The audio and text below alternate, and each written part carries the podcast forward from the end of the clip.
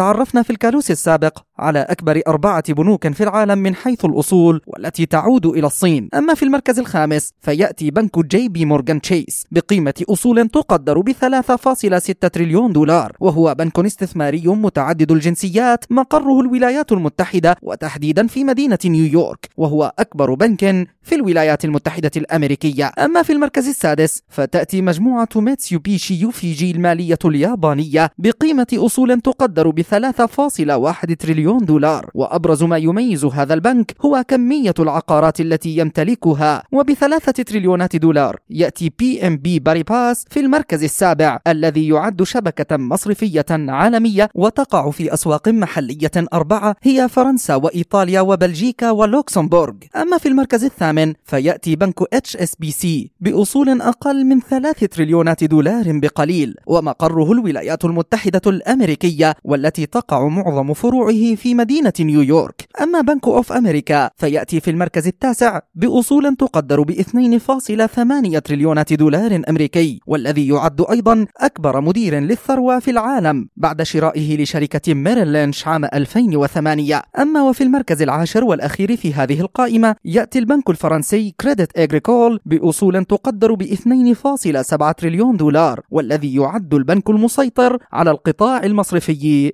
الفرنسي.